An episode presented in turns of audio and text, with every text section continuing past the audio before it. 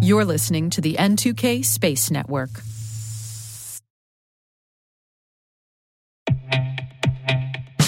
And now, a word from our sponsor, SpyCloud, the leader in operationalizing cybercrime analytics. Traditional threat intelligence is a thing of the past. Cyber criminals are stealing vast amounts of credentials, session cookies, and financial data every day, and it's hard to keep up. SpyCloud is the trusted partner businesses turn to fully understand their darknet exposure risk and neutralize threats before it's too late. SpyCloud alerts your organization as soon as an employee or customer's data appears on the darknet, so you can act faster than bad actors to prevent cyber attacks like ransomware, session hijacking, account takeover, and online fraud.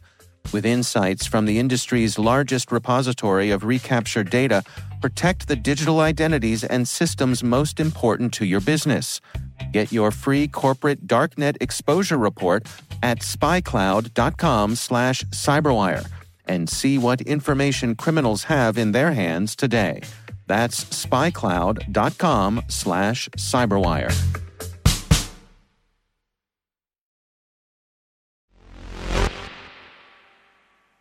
The U.S. federal shutdown has been averted, for now. So now there are 43 days and counting for the Senate and House to figure out a long-term solution to their funding. Meanwhile, commercial spaceflight companies can breathe a sigh of relief.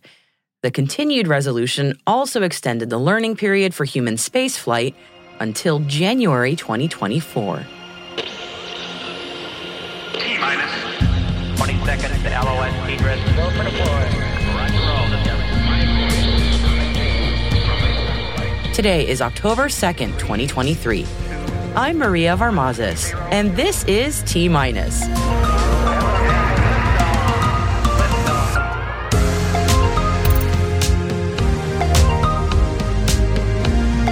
The U.S. Continuation Resolution extends the learning period for commercial spaceflight companies.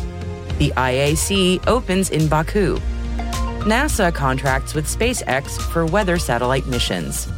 And our guest today is Tim Franta, Vice President of Development for Starfighter Space, on the future of supersonic flight.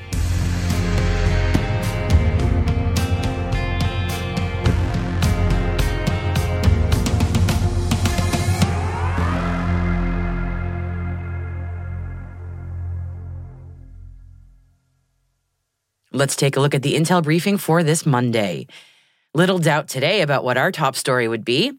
The specter of a U.S. government shutdown has been pushed aside, at least for a few more weeks, in a squeaker on Saturday night. In case you missed it, in last Friday's episode, we briefly chatted with Dan Dumbacher, who is the executive director of AIAA, about the possible repercussions of a federal shutdown on both space and the FAA commercial space learning period. The nutshell? Wouldn't have been great. So we're all glad that the worst-case scenario did not come to pass.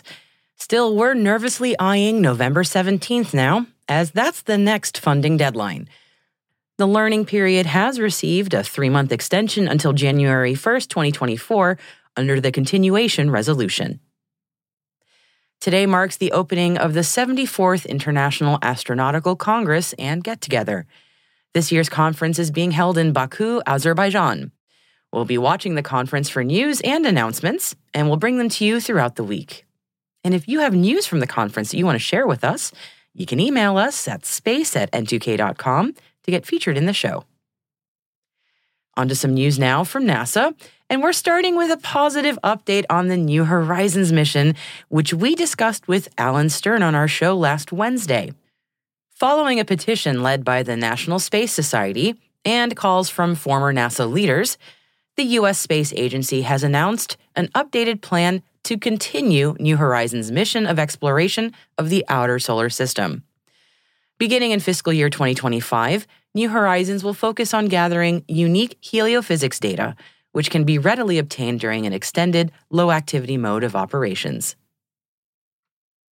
NASA has selected SpaceX's Falcon 9 rocket to provide the launch service for the agency's TRACERS mission. Now, TRACERS stands for Tandem Reconnection and Cusp Electrodynamics Reconnaissance Satellites. which will study space weather and how the sun's energy affects Earth's magnetic environment, or magnetosphere. The TRACERS mission is led by the University of Iowa, with partners at the Southwest Research Institute and Millennium Space Systems. The mission has a target launch readiness date of July of next year. NASA has also selected 4 small Explorer missions to conduct concept studies aimed at expanding knowledge of the dynamics of the sun. The missions will also look at related phenomena such as coronal mass ejections, aurora, and solar wind to better understand the Sun-Earth connection.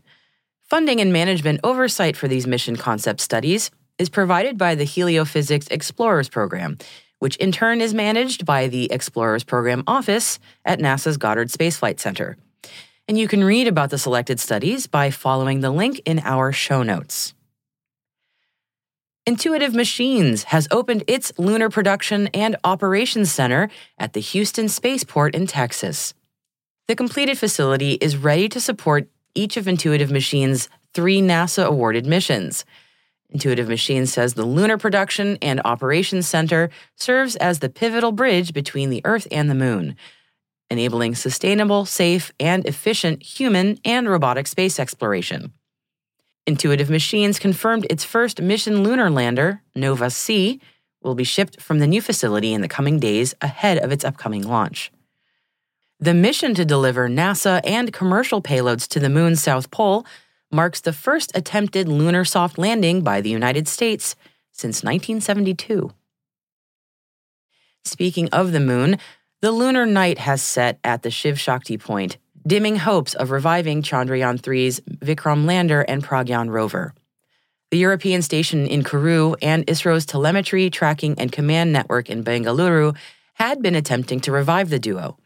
The lunar night marks the end to the Indian Space Research Organization's mission at the lunar South Pole, but the space agency is still buoyed by the overall success of Chandrayaan-3. And hot on the heels of India's success on the moon, the country is now setting its sights once again on the red planet. Indian news sources are reporting that the country is planning a second Mars orbiter mission, or MOM-2, which would carry 4 payloads. According to the mission document, payloads will include a Mars orbit dust experiment, a radio occultation experiment, an energetic ion spectrometer, and a Langmuir probe and electric field experiment. But there's no details yet on when MOM-2 will launch. And this next story is definitely appropriate for the Mid-Autumn Moon Festival, as China is setting its plans for its next lunar mission. First up is a launch of their newly developed relay satellite, Chuichou 2, which means Magpie Bridge 2.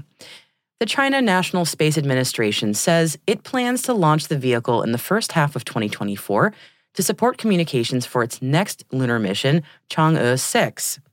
That mission will also carry payloads from international partners, including France's DORN radon detection instrument, the European Space Agency's negative ion detector, Italy's laser retroreflector, and a CubeSat from Pakistan.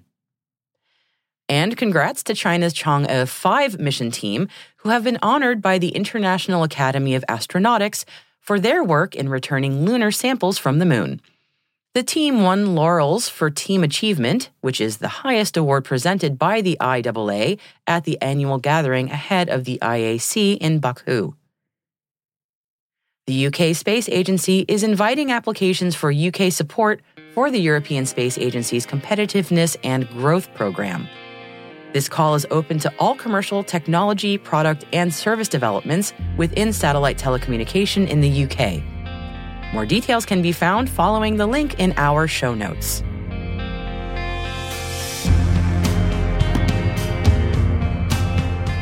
That concludes today's intelligence briefing. But as always, you'll find links to further reading on all the stories that we've mentioned in our show notes. We've also included an op-ed from Skyrora's CEO on creating a new launch hub in Scotland. You'll find all the links and more at space.n2k.com. Hey T-Minus crew, every Monday we produce a written intelligence roundup, and it's called Signals and Space. So if you happen to miss any T-Minus episodes, no judgment, it happens. This strategic intelligence product will get you up to speed in the fastest way possible. It's all signal, no noise. You can sign up for Signals and Space in our show notes or at space.n2k.com.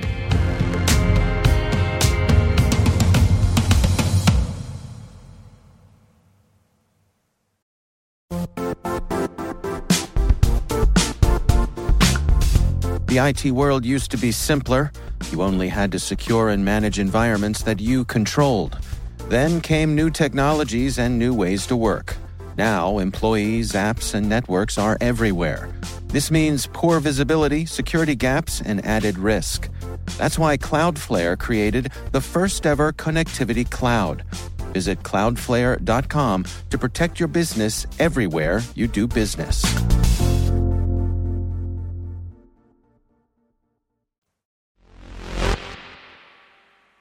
Our guest today is Tim Franta, Vice President of Development for Starfighter Space. Tim started our conversation by giving me an explainer on what the company does.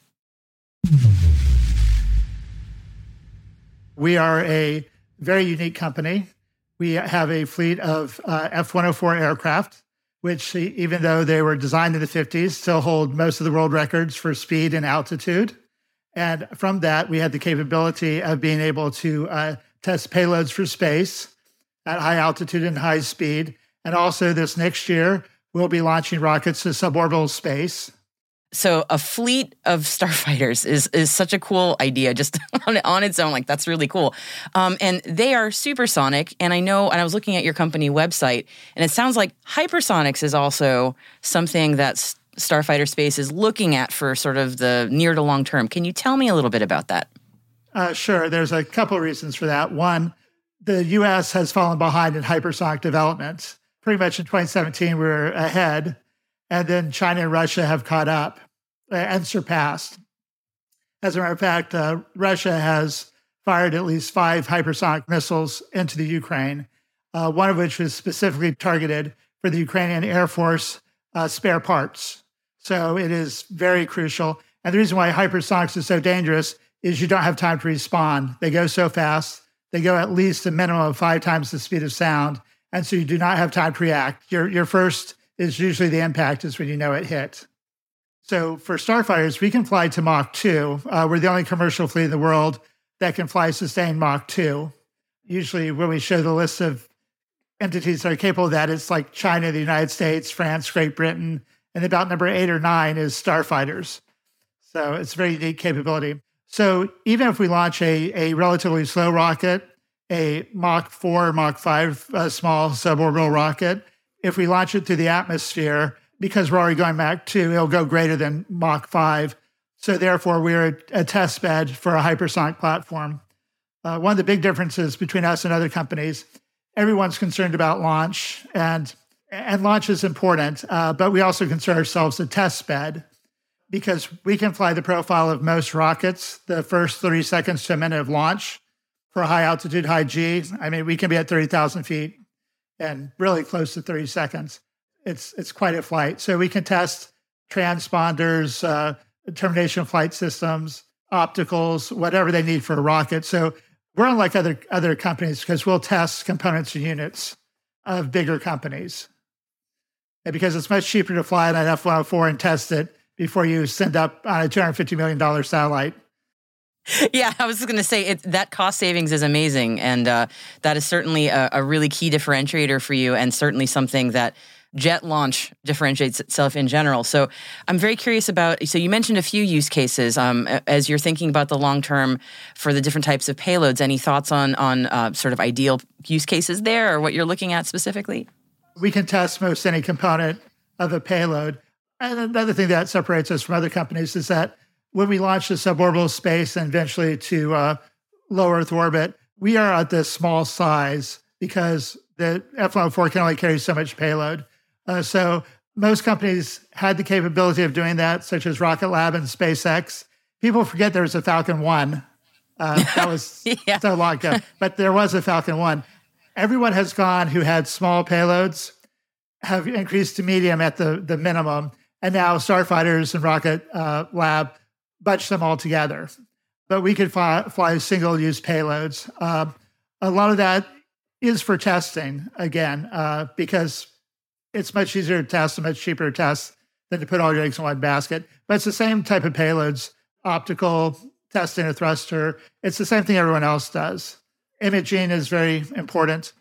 And also for us, we can get some pretty good times for zero-G. So on our first vehicle, hopefully in the not-too-distant future, you'll get about 15 minutes of good zero-G. While Elon is making the biggest rocket to get to space, we are literally making the smallest rocket to get to space. And the market can cover that. And there's reasons to have the smaller end. A lot of people thought the limitations of the F-104 was a burden. No, it's an envelope. And it is great to know the frame you can work with, how much mass, how much speed you have. I would love to hear a bit about like the long-term vision for the company as well, like how you hope to grow and maybe other ambitions that are going to get folded in there. We are going to stay lean and mean because we fly. We are the flyer launch company. So we have a lot of strategic partners, and so we will stay small. But one of our growth is to, when we have our first successful launch, or actually we have our first three successful launches for the SELA. And by the way, SELA stands for Starfighters Innovative Launch Alliance. And the reason we call it Launch Alliance is because we designed for the military, for commercial, for civil, and more importantly, the A at the end is for academic. It's been too expensive for a lot of universities to fly, or they have to wait a long time or fly in a profile they're not thrilled with because they're a secondary payload. We can design pretty much a cost-effective way for universities and nonprofits. And also, we're a very good price for entrepreneurs. So the one thing we'll do to grow is we love that Rocket Lab and SpaceX have created the business model. So we will do economies of scale too. So once we have our first three successful launches, we'll order 6 rockets. So we get the economies of scale. And hopefully we'll follow what Elon did. You know, he said, we'll fly once a quarter, we'll fly once a month, we'll fly once a week. Our growth pattern is pretty much the same. Now, one thing about Starfighters, we technically could be able to launch twice a day. That reusable first stage is handy. Yes, extremely. So the other thing with our plans to grow is we're already located at the Kennedy Space Center. And as a matter of fact, when we fill out the FAA paperwork, I just had to write in 3 numbers because launch site, it was like 08-018. And I was done with that part of the application. So the other great thing about us, where we can stay lean and mean, is I can just pick up the phone and order liquid oxygen. I can pick up the phone and order methane. I can pick up the phone and order a specialized crane by being at the Space Center. So it's already... Yeah, we have huge cost savings just by that capability. We're at the RLV hangar at the old shuttle landing facility. It's now called the Launch and Landing Facility. So we have access to a $1 billion facility, and we just pay a $500 landing fee. Not everybody can say that, that's for sure. And there's some huge advantages having one of the world's longest runways, because we only get, if we're at a normal airport, 10,000 feet, we would get about 5 landings on the tires, but because the runway is so long, we just coast and we get about 7 landings on the tires. Nice. It's really neat what you guys are doing. And I love that the phrase lean and mean is coming up a lot because like it's really nice that you have that vision and that, you know, that you found that sweet spot. And certainly what you all are doing, it makes a lot of sense.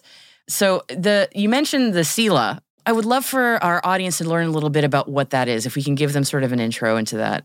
Sure. So if any of you look to see what the SELA is, it looks very much like an AMRAAM 120. And the reason for that is because we're smart people. If there is a well-known air surface that has lots of history, use it. So it does look like an AMRAAM 120. And it had been deployed off the F-104, so it looks very similar to AMRAAM 120. And so it would get, our first vehicle will get us to about 117 kilometers and a nice 15 minutes of microgravity. It's to demonstrate all the problems, work out the kinks. Now, we will have perpetual customers for the SELA 1. It's not like we'll do a SELA 1 and get rid of it. So we have some customers who only need 15 minutes of microgravity, need to go up 117 kilometers. SELA 2 is the bigger one, and it's 49% bigger.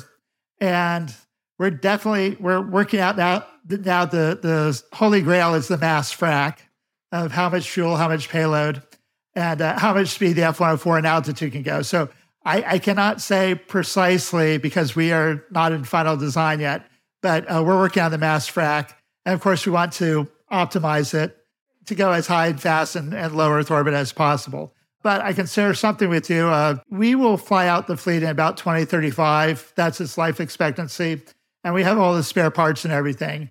But my boss, Rick Swetkoff, the president of the company and the lead test pilot, firmly believes, and the market indicates, there will be a commercial supersonic aircraft.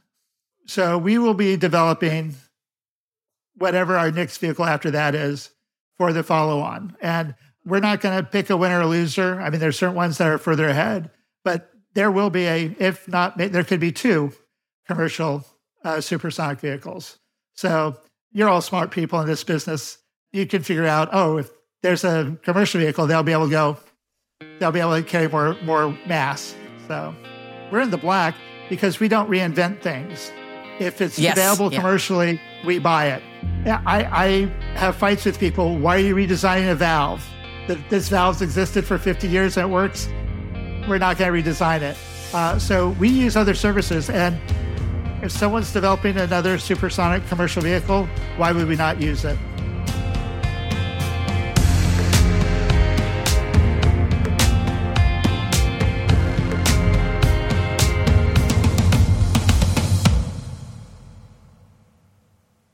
We'll be right back.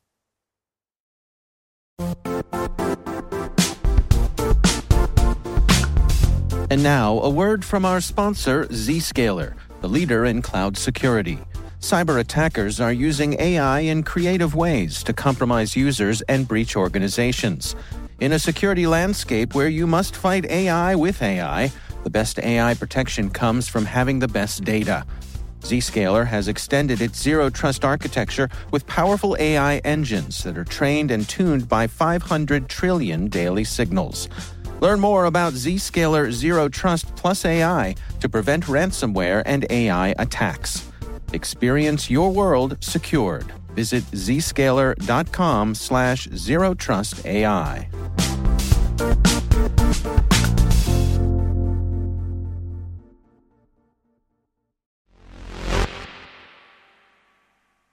Welcome back. And it's the Mid-Autumn Moon Festival in Chinese culture at the moment, and over the weekend it was also the Moon Viewing Festival in Japan. So let's take a look at what's going on in Japan in the moment, and what's that? Giant robots? If you happen to be going to the Japan Mobility Show later this month and have $3 million burning a hole in your pocket, you can place an order for your very own 4.5-meter or 14.8-foot tall human-piloted robot called the Arcax. Built by Tsubame Industries of Tokyo, yes, the Arcax is a real working 3.5-ton mech suit. Yes, there is a cockpit where you can sit and control the whole thing. Yes, you can get in the robot. Not that someone needs a justification to build giant robots in my book, but since people asked, Ryo Yoshida, chief executive of Tsubame Industries, says his mechs could be handy for disaster relief or even space exploration. If you want to imagine this mech on the moon, think less giant leap for a machine and more roving. We are not yet at walk cycles, so no anime-style dramatic leaps for you. Instead, the Arcax is wheeled. But hey, it also has two modes, an upright robot mode and a lowered vehicle mode, so you can rove at a respectable for a rover speed of 10 kilometers an hour. Still, let's not bury the lead. It transforms. You could say it's a robot in disguise. And for the mech of your dreams, you can, of course, customize the paint job. Admittedly, it might be a while before we figure out how to get a 3.5-ton mech to the moon. It's kind of heavy. But in the meantime, on Earth, you can choose to make your mech sapphire blue, pearl white, spark red, Atlantis green, or midnight purple. Decisions.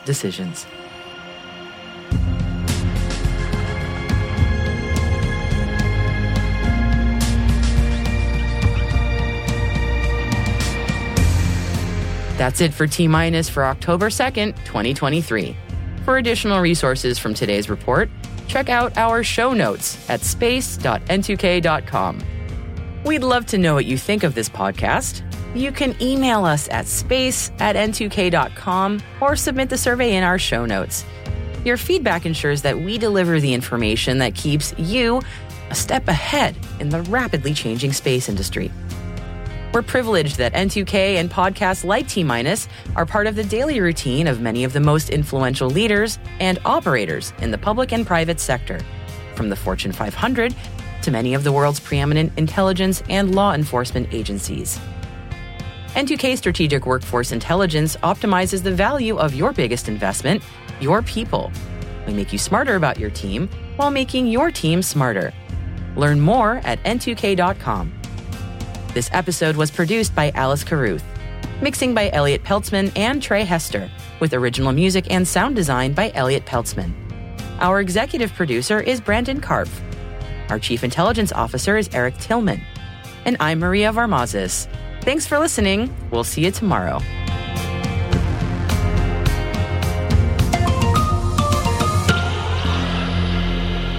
T-Minus